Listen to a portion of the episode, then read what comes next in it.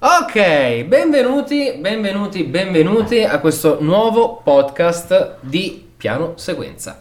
Io sono Cielo Io sono Livia. e vi diamo il benvenuto a questo terzo episodio, appunto di Piano Sequenza, dove eh, proseguiremo il nostro excursus per quanto riguarda la tematica cinematografica del tempo. Oggi eh, dal profilo della ripetitività della routine, ma tutto questo dopo la Sigla.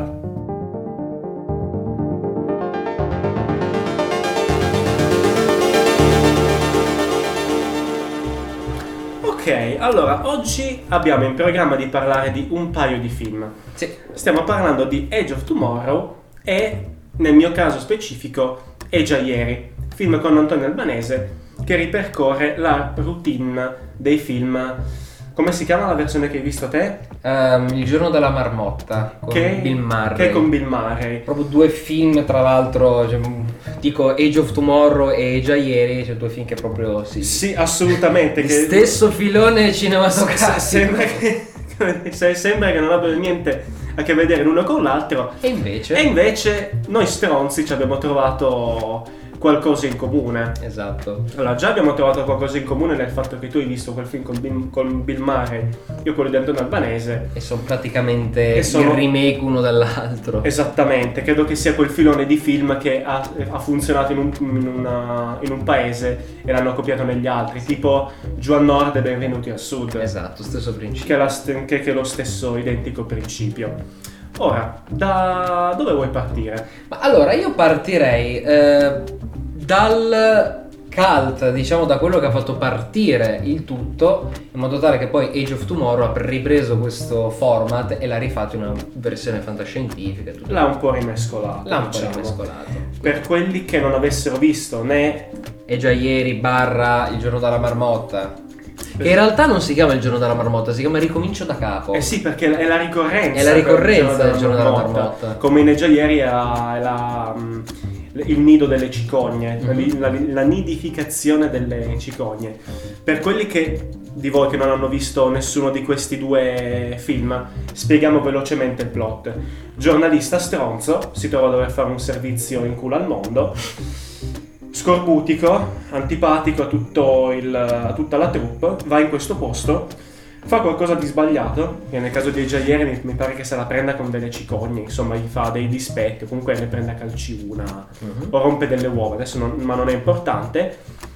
Va a dormire perché il servizio comprendeva starci due giorni, pernottando una notte lì, e il giorno dopo si risveglia che è lo stesso giorno.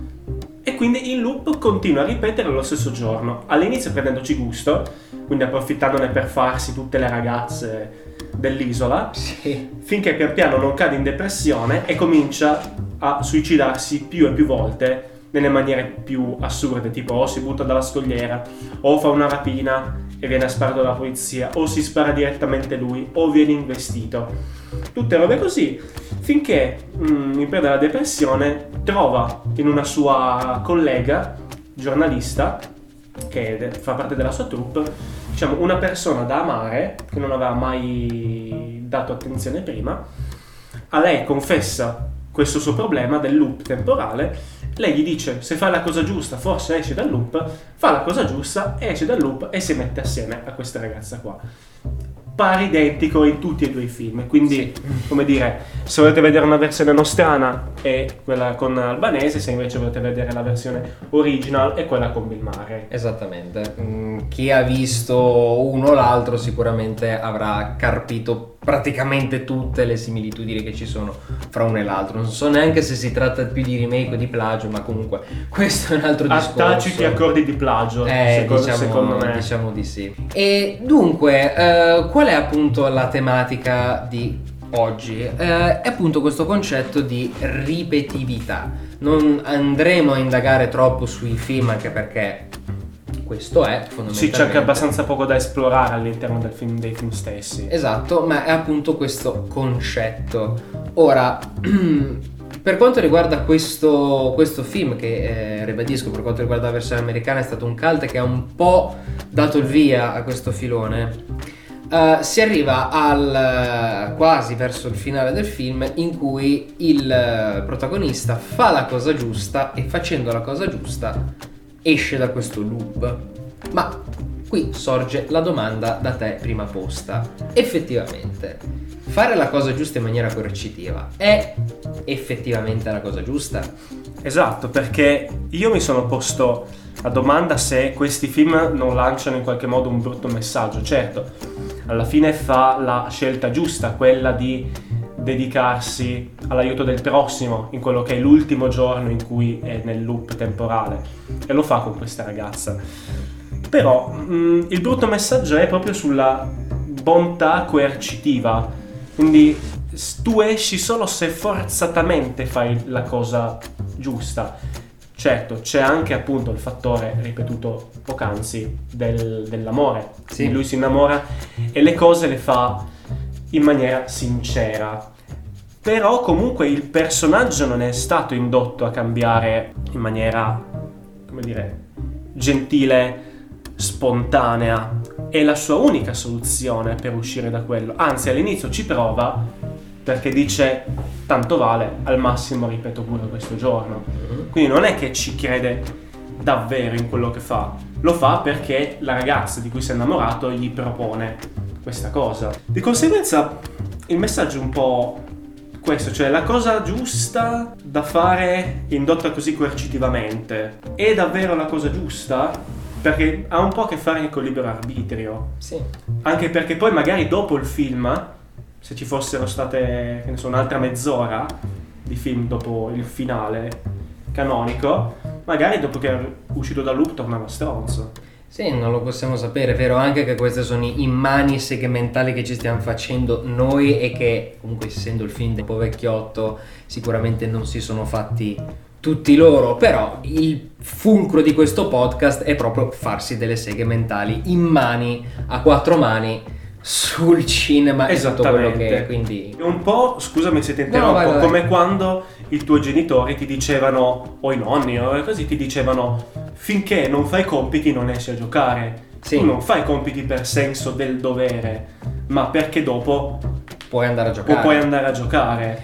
Sì, effettivamente sotto un- tutt'altra parrocchia, ma è il concetto portato avanti da Kubrick in Arancia Meccanica, ovvero va bene, diventa un, eh, un bravo ragazzo ma a costo della libertà personale, del libero arbitrio. Notare che tra l'altro questo discorso lo faceva anche un uomo di chiesa, quindi Sì, come dire, è anche interessante quello, no? Sì, assolutamente. E mm, effettivamente questi- questo film non dà ovviamente risposta, ma non è che ci sia anche, però è interessante come eh, un film ma, mm, vecchio, però rivisto al giorno d'oggi sotto altre prospettive, con anche un cambiamento sociale, quindi dopo tanto tempo, e ritorniamo sempre a questo concetto, eh, apra nuovi dibattiti, nuove visioni e quant'altro, anche perché sono abbastanza sicuro che quando l'hanno visto all'epoca gli spettatori, il film è fatto e finito, che bello, arrivederci, grazie, me ne vado a casa a mangiare il tacchino. Ma, ma poi infatti è quella la lettura che si deve fare del film, Sì. secondo me. Questa era una mia riflessione, diciamo, una macro, una macro riflessione su il messaggio che lancia il film. Sì, È ovvio che se noi lo chiedessimo ai registi direbbero no, effettivamente non ci abbiamo pensato. Eh, mi fai venire in mente, aprendo una parentesi, quella bellissima storia che mi avevi raccontato su Spielberg e lo squalo. Ah, sì, Ti prego, raccontala, Raccontiamola anche a loro. raccontala, racconta. Ah, esce il film Lo squalo in un periodo di non tanto tensione politica, ma diciamo che c'era lo spettro del comunismo ancora in America, soprattutto in America, e c'era un eh, critico cinematografico che durante una delle interviste a Spielberg gli disse: "Guardi, nel suo film mi è parso di comprendere che lei impersona nello squalo eh, lo spettro del capitalismo che è pronto ad attaccare l'America, nascosto sott'acqua, quindi velato ai nostri occhi ed è sempre dinaguato. Era... Che cosa ne pensa lei di questa, di questa riflessione? Spielberg lo guarda e dice: Non ho fatto uno squalo comunista, il mio film è un film su uno squalo. No, è- è- punto. Esatto, e il messaggio è proprio questo. mm, Ci quindi- risponderebbero la stessa cosa i registi. dei- Ma con ragione, tra l'altro, Sì. con ragione. Però è sempre bello elucubrare su. È uno su spunto di è uno spunto riflessione. riflessione. E appunto da qui, eh, secondo, secondo noi, il passaggio successivo, ovviamente ci sono stati altri film di mezzo, però diciamo che il culmine al polo esattamente opposto è Age of Tomorrow. Quali sono le differenze innanzitutto tra queste due pellicole, al di là del genere? Al di là del genere, al di là di, di- di- ovviamente delle cose che Certo. saltano all'occhio, che quello è anche scontato dirlo, però eh, quello che salta subito all'occhio attraverso la narrazione è che il protagonista, o meglio, il meccanismo di loop non è dovuto al fare la cosa giusta, ma è dovuta a Ha un incidente di un percorso. incidente di percorso, esatto. Addirittura il protagonista, prima della- del, finire il film, lui eh, termina questo potere Mhm. attraverso il dissanguamento. Esatto. E, e anche qui è incredibilmente interessante vedere come in, in un ambito, se si ha tempo o se si sfrutta questo tempo, come i due protagonisti eh, di eh, Ricomincio da capo di Age of Tomorrow riescono a incrementare notevolmente le proprie abilità. Mm, Nel primo campo abilità sociali, nel secondo campo abilità militari. Militari, strategiche. Sì. Perché lui mette a servizio, diciamo, tutte queste volte che lui può resettarsi la giornata per capire come effettivamente attaccare gli alieni, come riuscire a batterli. Altra peculiarità, c'è una coprotagonista che quando lui si confessa a lei riguardo questo potere che ha acquisito, lei gli crede perché lei è stata vittima in passato dello stesso loop temporale. Quindi in questa pellicola, a differenza di già ieri, il protagonista non trova una persona in cui grazie all'amore riesce a uscirne, ma trova un alleato, dire io so che cosa hai passato, perché ci sono passato anch'io, con una trasfusione poi ho perso il potere, perché questa abilità a quanto pare si perde una volta che viene fatta la trasfusione di sangue, e, e quindi grazie al fatto che gli crede, ogni giorno gli dice guarda, dimmi esattamente queste parole ogni giorno, in questa maniera saprò subito che tu hai vissuto questa cosa qua e ti crederò. E, e a quel punto comincia tutta la strategia per capire come combattere gli alieni, che sembra che vincano su tutta la linea, proprio perché loro stessi hanno questo potere. Sì. Il potere di prevedere tutti i futuri possibili e far realizzare quello nel quale loro prevedono tutte le mosse e vincono a mani basse. E poi perde questo potere Tom Cruise prima della fine, quindi la risoluzione del loop non è il finale, come in È già ieri, ma solo una tappa del percorso, anzi ciò che preannuncia l'atto finale, Mhm. il momento in cui se Tom Cruise da lì in poi muore è game over e con lui anche il film. Sì. E Tra l'altro è anche molto interessante vedere oltre a queste eh, differenziazioni e punti di contatto come anche comunque Tom Cruise attraverso la ripetizione dello stesso giorno, della stessa battaglia, degli stessi traumi, perché di quello stiamo parlando, lui migliori. Perché inizialmente il suo personaggio è arrogante, presuntuoso, anche abbastanza ottuso, non è un personaggio anche gradevole. goffo nel combattimento. Sì, assolutamente. Quindi ehm, è bello vedere eh, che attraverso diciamo le esperienze eh, che ti fai, in questo caso in un eh, minuscolo spazio temporale, eh, tu possa riuscire a sviluppare oltre alle abilità tecniche anche le abilità caratteriali. Facciamo un'ipotesi, se lui non avesse avuto questo loop temporale, rimaneva il solito stronzo Sì, i- e, idiota. e- e moriva come l'ultimo scemo in guerra. Esatto. Perché all'inizio è proprio goffo con questa armatura da combattimento che non sa usare, uh, non, non ha idea di che cosa si debba fare in un campo di battaglia, totalmente spaesato. Sì, Grazie a questo continuo loop diventa una macchina da guerra. Adesso che ci penso, Sì. che è una cosa su cui non ci siamo sognati nulla questo, Ok. perché mi è venuto in mente adesso. Sai che questo sarebbe un ottimo escabotage per fare un film di Super Mario? ma dai. Eh beh, Prova sì, pensarci, le- muori tipo i giochi quelli in 2D, no? A scorrimento laterale che muori e riprendi dal checkpoint. Muori e riprendi dal checkpoint. Eh, non sarebbe male. E poi e pian piano tu, giocatore, diventi più esperto perché sai quando saltare, sai quando uccidere i, be- le- i mostri, sai dove è il tasto per attivare, che ne so, il ponte per accedere a un altro livello. È palesemente Super Mario questo. Sì, è molto videogioco come concetto. Esatto. Eh, beh, eh, ci starebbe anche perché il film con Bob Boskins. Eh, Io l'ho apprezzato, eh. Sì, È, è- è è- strano. è pedestre, però ha, ha dei suoi tutto sommato, spunti, sì. diciamo. Yoshi sembra preso da Jurassic Park. Ma sì, mm, Però- diciamo che mia. Super Mario credo che sia la versione leader uscita male tra Jurassic Park e Blade Runner. Quel Super Mario, dici? Sì, quel Super Mario, quello, Sì. quel film.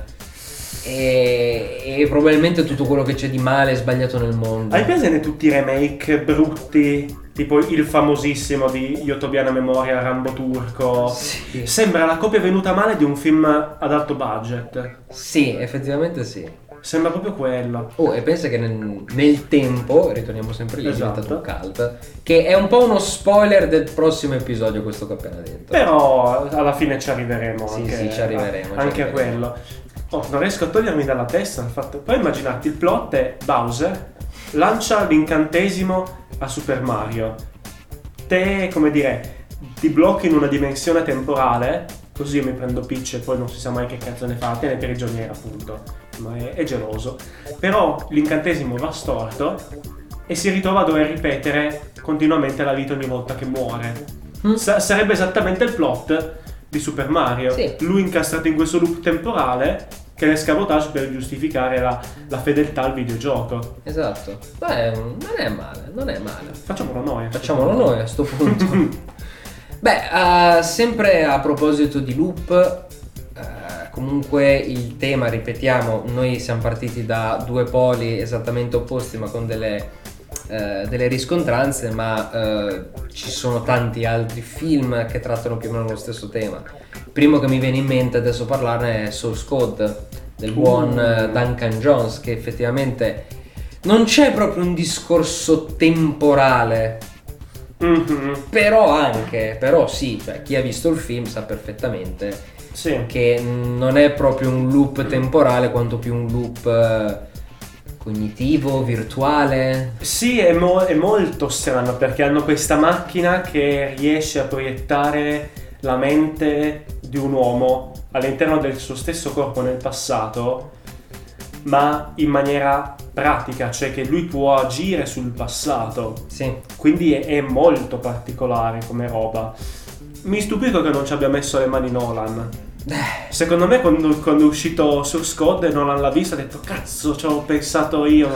No, no, sono arrivato troppo tardi.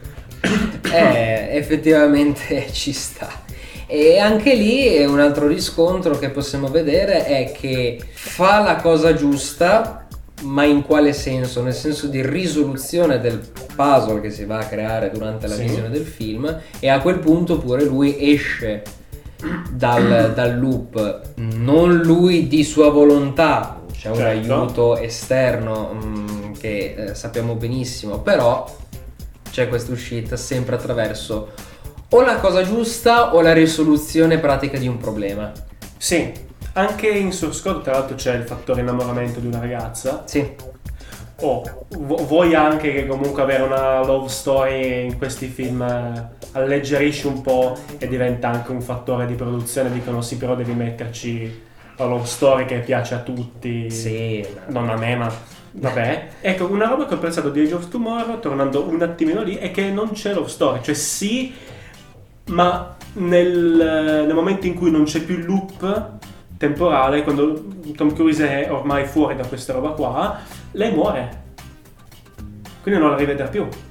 Ma ti ricordo anche che eh, poi torna indietro nel tempo, il film finisce con lui Ah, no, di vero. fronte a lei e lei ritornata al punto di partenza che, Che dice non si ricorda niente. vuoi qualcosa e lui le sorride. Quindi diciamo che alla fine c'è un non detto. Sì, che lui ci riproverà, gli racconterà tutto. Esatto. Sì. Eh, no, è vero, è vero, alla fine la ritrova. Eh, la ritrova, la ritrova. Sì, Eh. da- d'altronde sarebbe stato strano, eh, che avessero fatto finire ma non ha Ma anche perché, e ci colleghiamo al discorso fatto allo scorso podcast, eh, sequel tra virgolette fuori tempo massimo. Mm. Eh, un Edge of Tomorrow 2 lo, lo stanno pensando da quando è uscito il primo, Ah, eh, sì? ma non si è ancora saputo nulla, anche perché Tom Cruise comunque, pandemia a parte, ma è impegnato in mille altri È progetti, anche fra, abbastanza impegnato. fra cui Mission Impossible 7, di cui ho visto che ha fatto un volo di 1200 metri con la moto e dico quest'uomo ha 58 anni. Come 1200 metri? 1200 metri. Dove l'hanno tirato su? Eh, hanno fatto sta rampa di 1200 metri di, di strapiombo Oh, e lui è saltato e ripeto, quest'uomo ha 58 anni, è più vecchio di mio padre, sembra mio fratello maggiore. Che poi le fa lui in prima persona perché lui è uno di quelli che non vuole stunt. Sì, è un figurati. pazzo, un pazzo furioso. Fantastico, Sì, fantastico. è allucinante. Quindi anche lì è interessante, cioè gli alieni tornano, non ritornano, c'è un'altra minaccia, ritornano nel loop. Cosa succederà se mai vedremo questo film? Se mai vedremo questo film, infatti, non so se mi piacerebbe vederne un secondo capitolo. Più che altro non ho la minima idea di, che- di come lo potrebbero fare. Mm. Parlando di film di cui hanno in programma un sequel di questo genere qua. Non c'entra col tema, ma mi viene in mente A Quiet Place. Sì, con sempre Emily Blunt tra l'altro. Esatto, il secondo, mm, quando ho saputo che volevo fare il secondo, non l'ho gradito tantissimo. Ho visto il trailer, diciamo che mi ha convinto a metà, perché sembra una versione apocrifa di The Last of Us.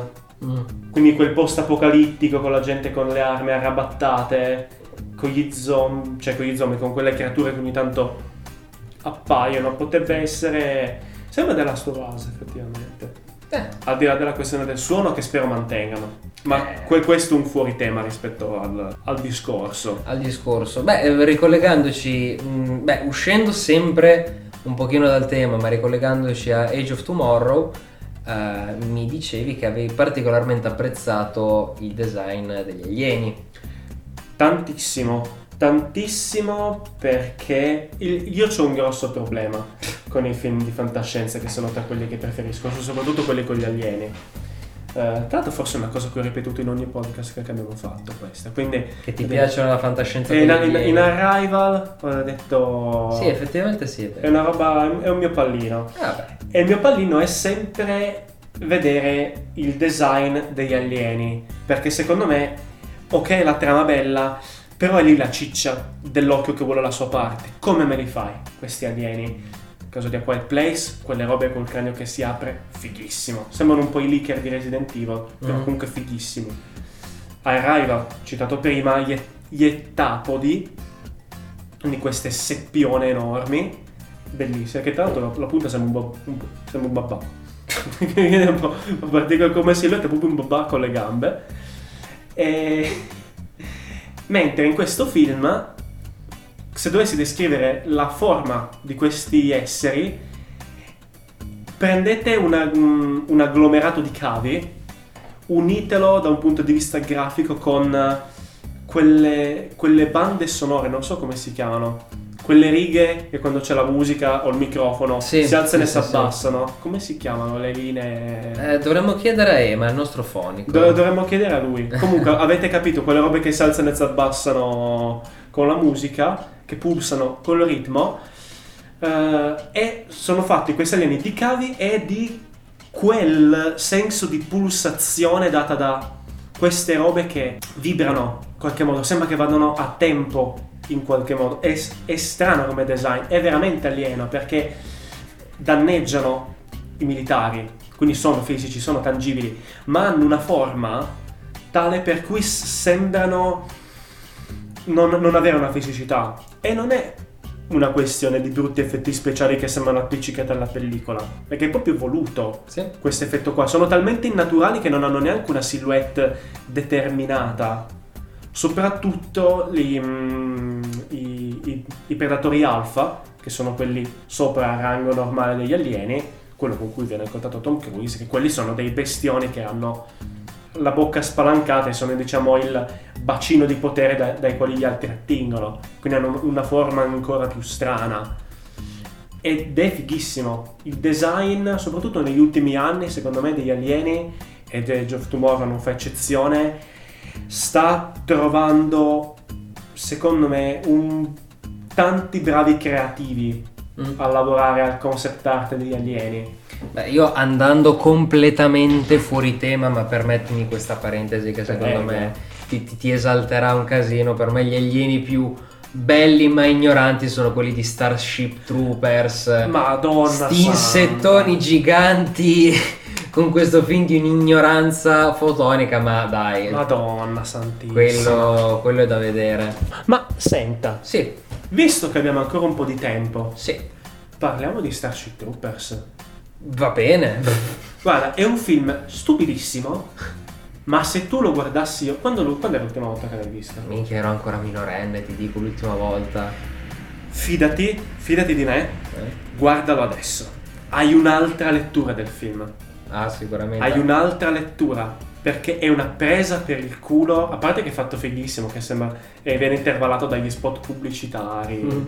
Ma se tu guardi gli spot pubblicitari come sono girati, sono una presa per il culo palese, palesissima della, della dottrina del patriottismo americano. Ed è una comicità, quella che c'è in Starship Troopers. Parlo del primo perché ne hanno fatte altre due, ma sono un po' delle cagate. Hanno perso la verve del primo. Hanno una comicità. Tutto Starship Troopers è inteso di una comicità alla Enrico Lucci quelle interviste a personaggi strani, a cui Enrico Lucci fa le domande con la sua plomb eh, un po' da scazzato, e così che fa sì che tu che sei davanti a questa persona, questa persona ti prende seriamente, perché tu dai l'idea di essere davvero interessato a quello che tu puoi dire a, a Lucci. Ma visto dal televisore la scena è totalmente ribaltata, cioè si vede palesemente che ti sta prendendo per il culo, dandoti corda. E Starship Troopers è così. Lo guardi con gli occhi di adesso, è una presa per il culo del patriottismo americano talmente fatta bene che fa il giro, ta- tan- così tanto il giro che gli americani dicono, ah, bellissimo film americano, Eh, patriottico. patriottico, e se noterai, gli alieni non sono mai i primi ad attaccare. Oh, Sono gli, gli umani che decidono di attaccare gli alieni. Quando arriva il meteorite sulla Terra, non c'è nessuna prova che siano stati i meteoriti, cioè che, sia- che siano stati gli alieni. Anche perché, diciamo, le cannoniere aliene sputano detriti molto diversi dall'asteroide che si è schiantato sulla Terra. Quindi hanno utilizzato gli umani militari il pretesto del meteorite, che è stata una casualità, per incolpare gli alieni e avere ancora più soldi per fare la loro guerra. A degli insetti che erano soltanto lì nel- sul loro pianeta a fare quello che. a, a non dar fastidio a nessuno. madonna, che figata. Ha un'altra lettura se lo guardi adesso. Eh sì, me lo devo vedere perché mm, mi ha illuminato. E c'è Barney di How I Met Your Mother. Ma dai.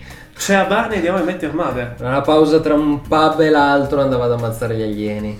C'è lui come uno dei tre coprotagonisti.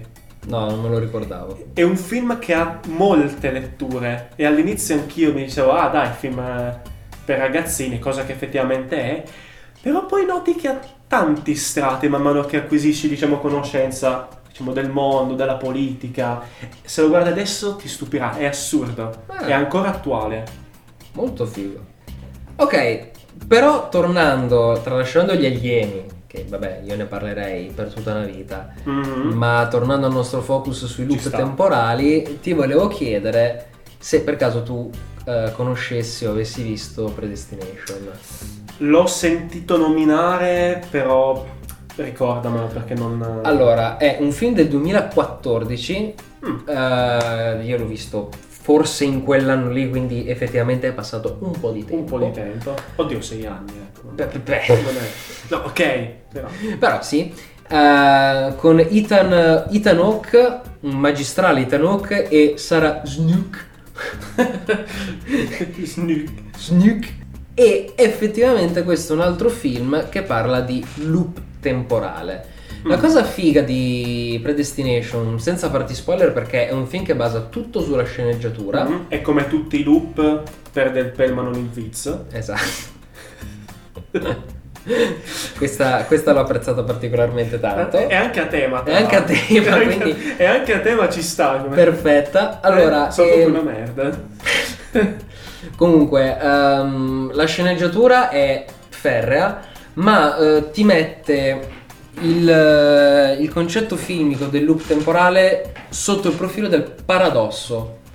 Mm. Nel senso, abbiamo visto Tenet che effettivamente si parla di paradossi, ma bene o male il film è palindromo e non ci sono cose che, oltre alla fantascienza del, del film, non possono succedere per logica. Si autoassolve. Esatto. Si, si autorisolve. Ma ehm, Robert Pattinson, collegandoci a quel film, parla del paradosso del nonno. Sì. Se tu torni indietro nel tempo a uccidere tuo nonno, non puoi essere nato per andare indietro nel tempo a uccidere tuo nonno. Mhm. È un paradosso, non c'è una risposta. Diciamo che Predestination, ri- ribadisco, senza fare spoiler perché questo film lo devi vedere e se anche voi non l'avete visto, recuperatelo. Comunque fa suo questo concetto e tutta la sceneggiatura parte da questo. Quindi c'è un tornare indietro nel tempo per sistemare determinate cose con appunto dei paradossi. Mm. In queste tipologie fi- di film diciamo che non bisogna, tra virgolette, usare troppo la logica, nel senso bisogna usarla, però ti devi far andare bene che essendo un paradosso qualcosa non torna ovviamente, Non sarebbe un paradosso. se no non sarebbe un paradosso. Quindi tutti quelli che dicono eh ma non sarebbe potuto succedere, sì è vero che non sarebbe potuto succedere, però non sarebbe potuto succedere manco se torna indietro nel tempo. Cioè già Mhm. questa è una cosa che al momento, a oggi, non, non è ancora successa.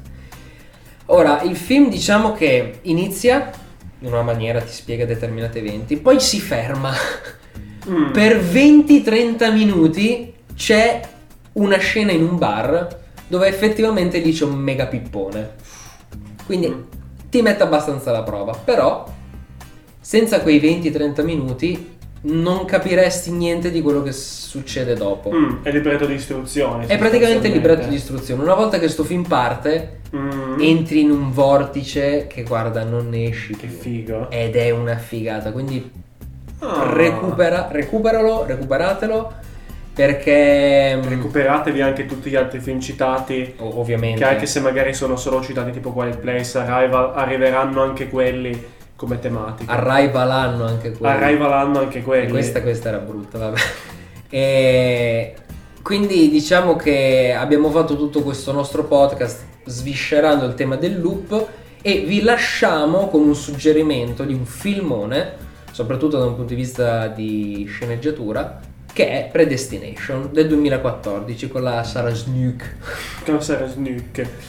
E diteci anche voi la vostra su che cosa ne pensate della domanda posta all'inizio riguardo e già ieri. Sì.